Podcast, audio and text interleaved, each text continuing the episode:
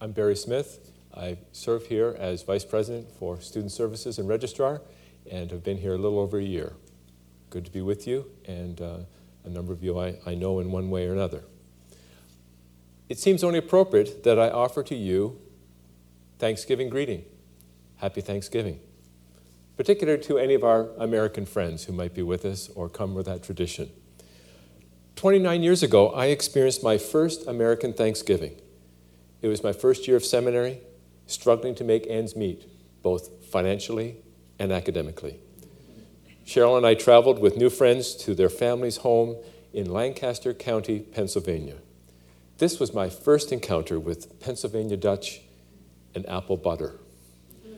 Our neighbors to the south have a pretty good deal going for this holiday lots of football, food, family, and shopping frenzy.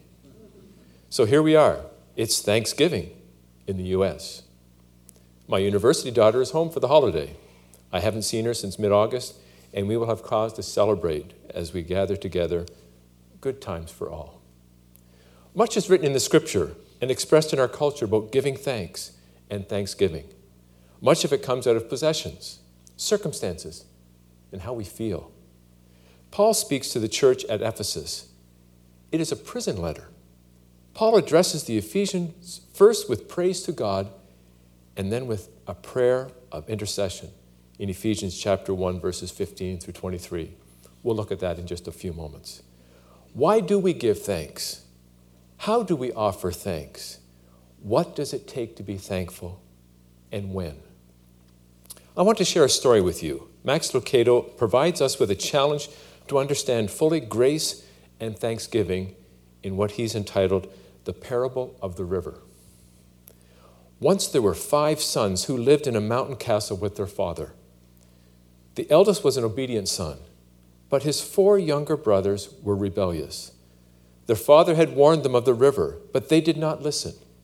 He had begged them to stay clear of the bank, lest they be swept downstream, but the river's lure was too strong. Each day, the four rebellious brothers ventured closer and closer until one day, one son dared to t- reach in and feel the waters. Hold my hand so I won't fall in, he said, and his brothers did. But when he touched the water, the current yanked him and the other three into the rapids and rolled them down the river. Over the rocks they bounced, through the rapids and channels they roared, on the swells they rode. Their cries for help were lost in the rage of the river. Though they fought to gain their balance, they were powerless against the strength of the current. After hours of struggle, they surrendered to the pull of the river. The waters finally dumped them on the bank in a strange land, in a distant country, in a barren place. Savage people dwelt in the land. It was not safe like their home. Cold winds chilled the land.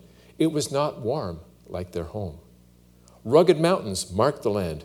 It was not inviting like their home. Though they did not know where they were, of one fact they were sure they were not intended for this place.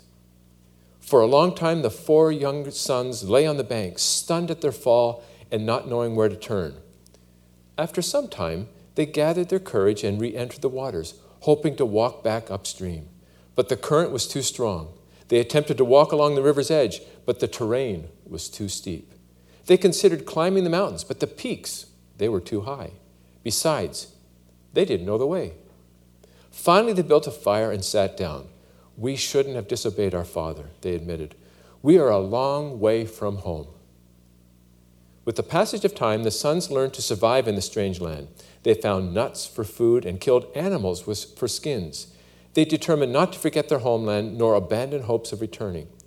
Each day they set about the task of finding food and building shelter. Each evening they built a fire and told stories of their father and of the older brother. All four sons longed to see them again. Then, one night, one brother failed to come to the fire. The others found him in the next morning in the valley with the savages. He was building a hut of grass and mud. I've grown tired of our talks, he told them. What good does it do to remember? Besides, this land isn't so bad. I will build a great house and settle here. But it isn't home, they objected. No, but it is if you don't think about the real one very long. But what of Father? What of him? He isn't here. He isn't near. Am I to spend forever awaiting his arrival? I'm making new friends here. I'm learning new ways. If he comes, he comes, but I'm not holding my breath. And so the other three left their hut building brother and walked away. They continued to meet around the fire, speaking of home and dreaming of their return. Some days later, a second brother failed to appear at the campfire. The next morning, his siblings found him on the hillside, staring at the hut of his brother. How disgusting, he told them as they approached. Our brother is an utter failure, an insult to our family name. Can you imagine a more despicable deed, deed building a hut and forgetting our father? What he is doing is wrong, agreed the youngest. But what you are doing is wrong as well. We disobeyed. We touched the river together. We ignored our father's warning. Well, we may have made a mistake or two, but compared to the sleaze in the hut, we are saints. Father will dismiss our sin, and he will surely punish him. Come, urged his two brothers, return to the fire with us. No, I think I'll keep an eye on our brother. Someone needs to keep a record of his wrongs to show Father. And so the two returned, leaving one brother building and the other judging. They remained two, the remaining two sons stayed near the fire, encouraging each other and speaking of home.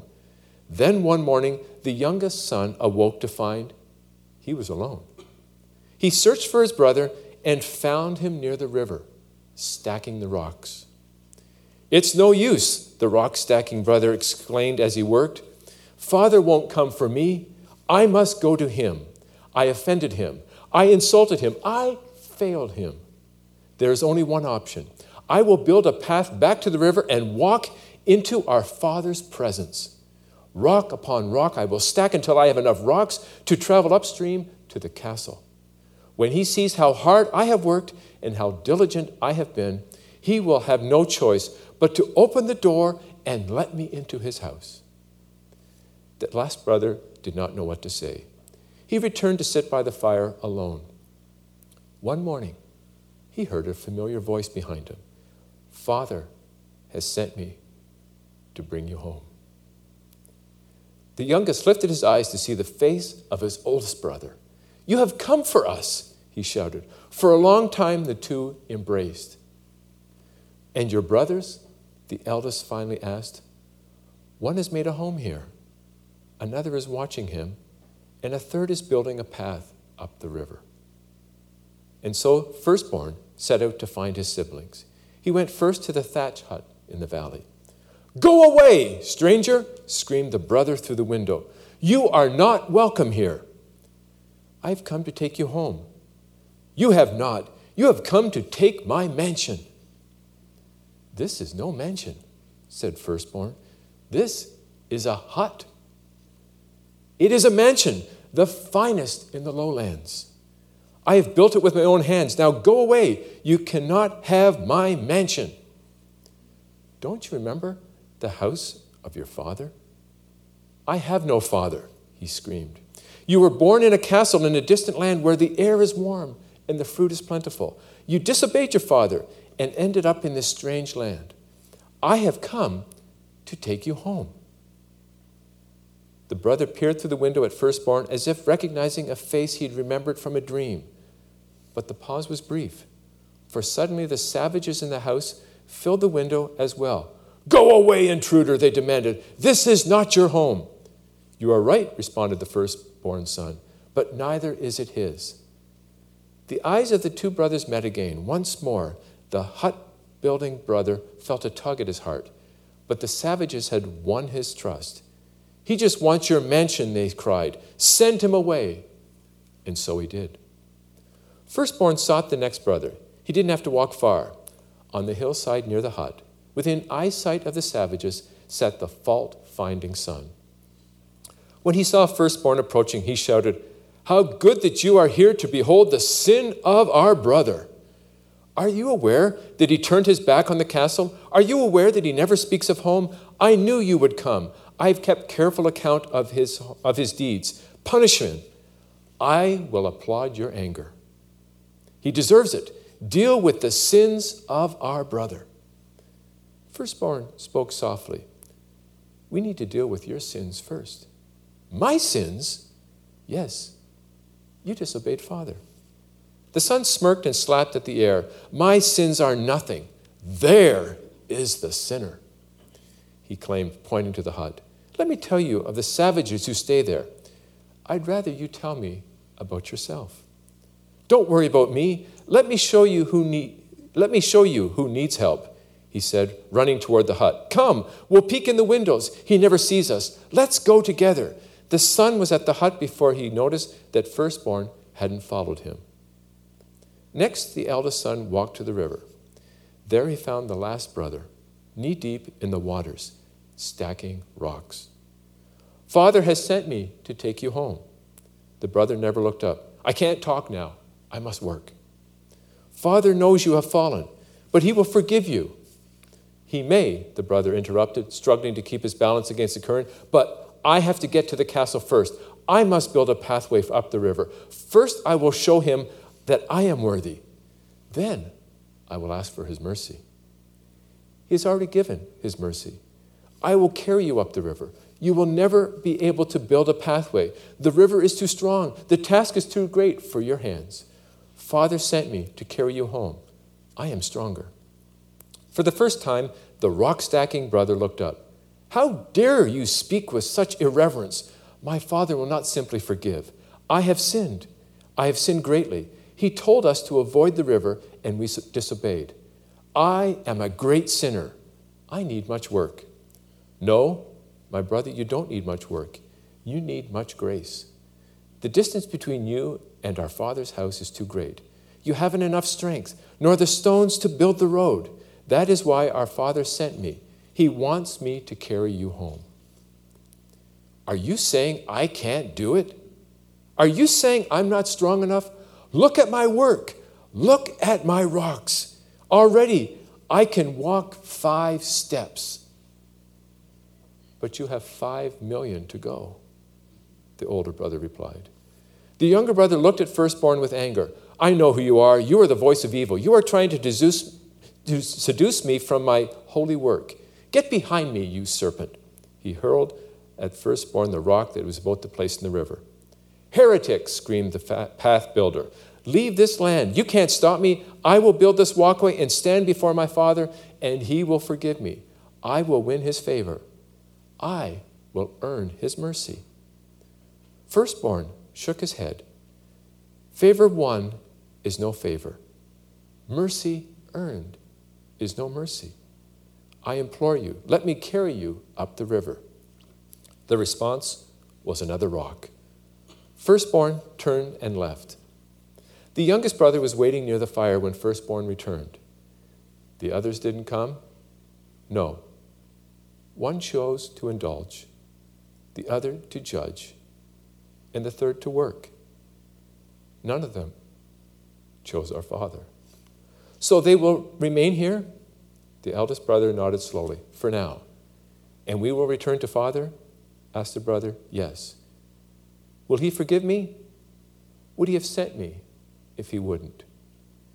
And so the younger brother climbed on the back of the firstborn and began the journey home.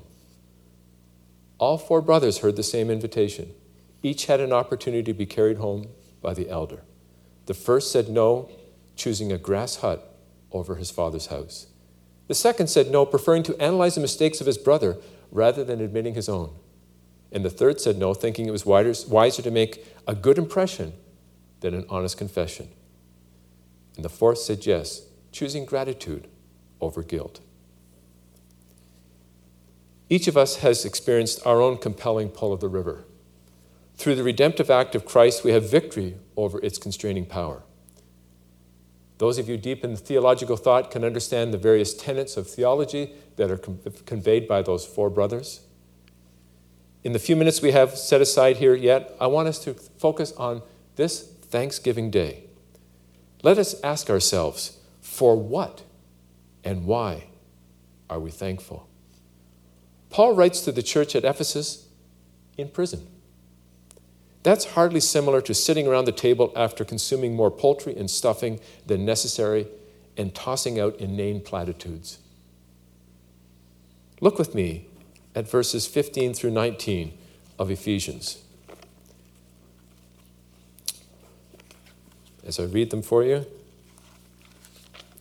For this reason, ever since I heard about you, your faith in the Lord Jesus, and your love for all God's people, I've not stopped giving thanks for you, remembering you in my prayers. I keep asking that the God of our Lord Jesus Christ, the glorious Father, whom Jesus, sorry, I, I keep asking that the God of our Lord Jesus Christ, the glorious Father, may give you the spirit of wisdom and revelation, so that you may know him better. I pray that the eyes of your heart may be enlightened in order that you may know the hope of which he's called you, the riches of his glorious inheritance in his holy people. Within the theme of thanksgiving, there is acknowledgement of God's sovereignty. It is because of him and from him that we experience grace from which we can draw upon and live within each moment. I know what time of the semester it is. I'm the registrar. Some of you are facing a tremendous pull of the river. The current is more than you can bear. You feel like you are far from home or from what is familiar. Hold closely, draw deeply from the strength of God's provision of grace. And as you study His Word, as you learn more about Him, be thankful. Don't just be theoretical. Don't just be consumed with the pace of the day and the requirements of the next assignment. But give thanks. And be conscious of the pull of the river that can draw us from home, Father's love, and the grace that He provides. Let me pray.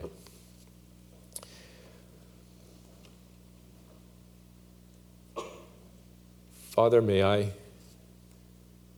on behalf of this assembly, offer to you our thanks, our celebration of the grace that is ours through your Son, Jesus Christ, and the bounty that is available to us if we but seek that which is true that which is yours, and that which is available. May each and all go from here mindful of that which is ours through Christ Jesus our Lord. In his name we pray. Amen. Go in peace.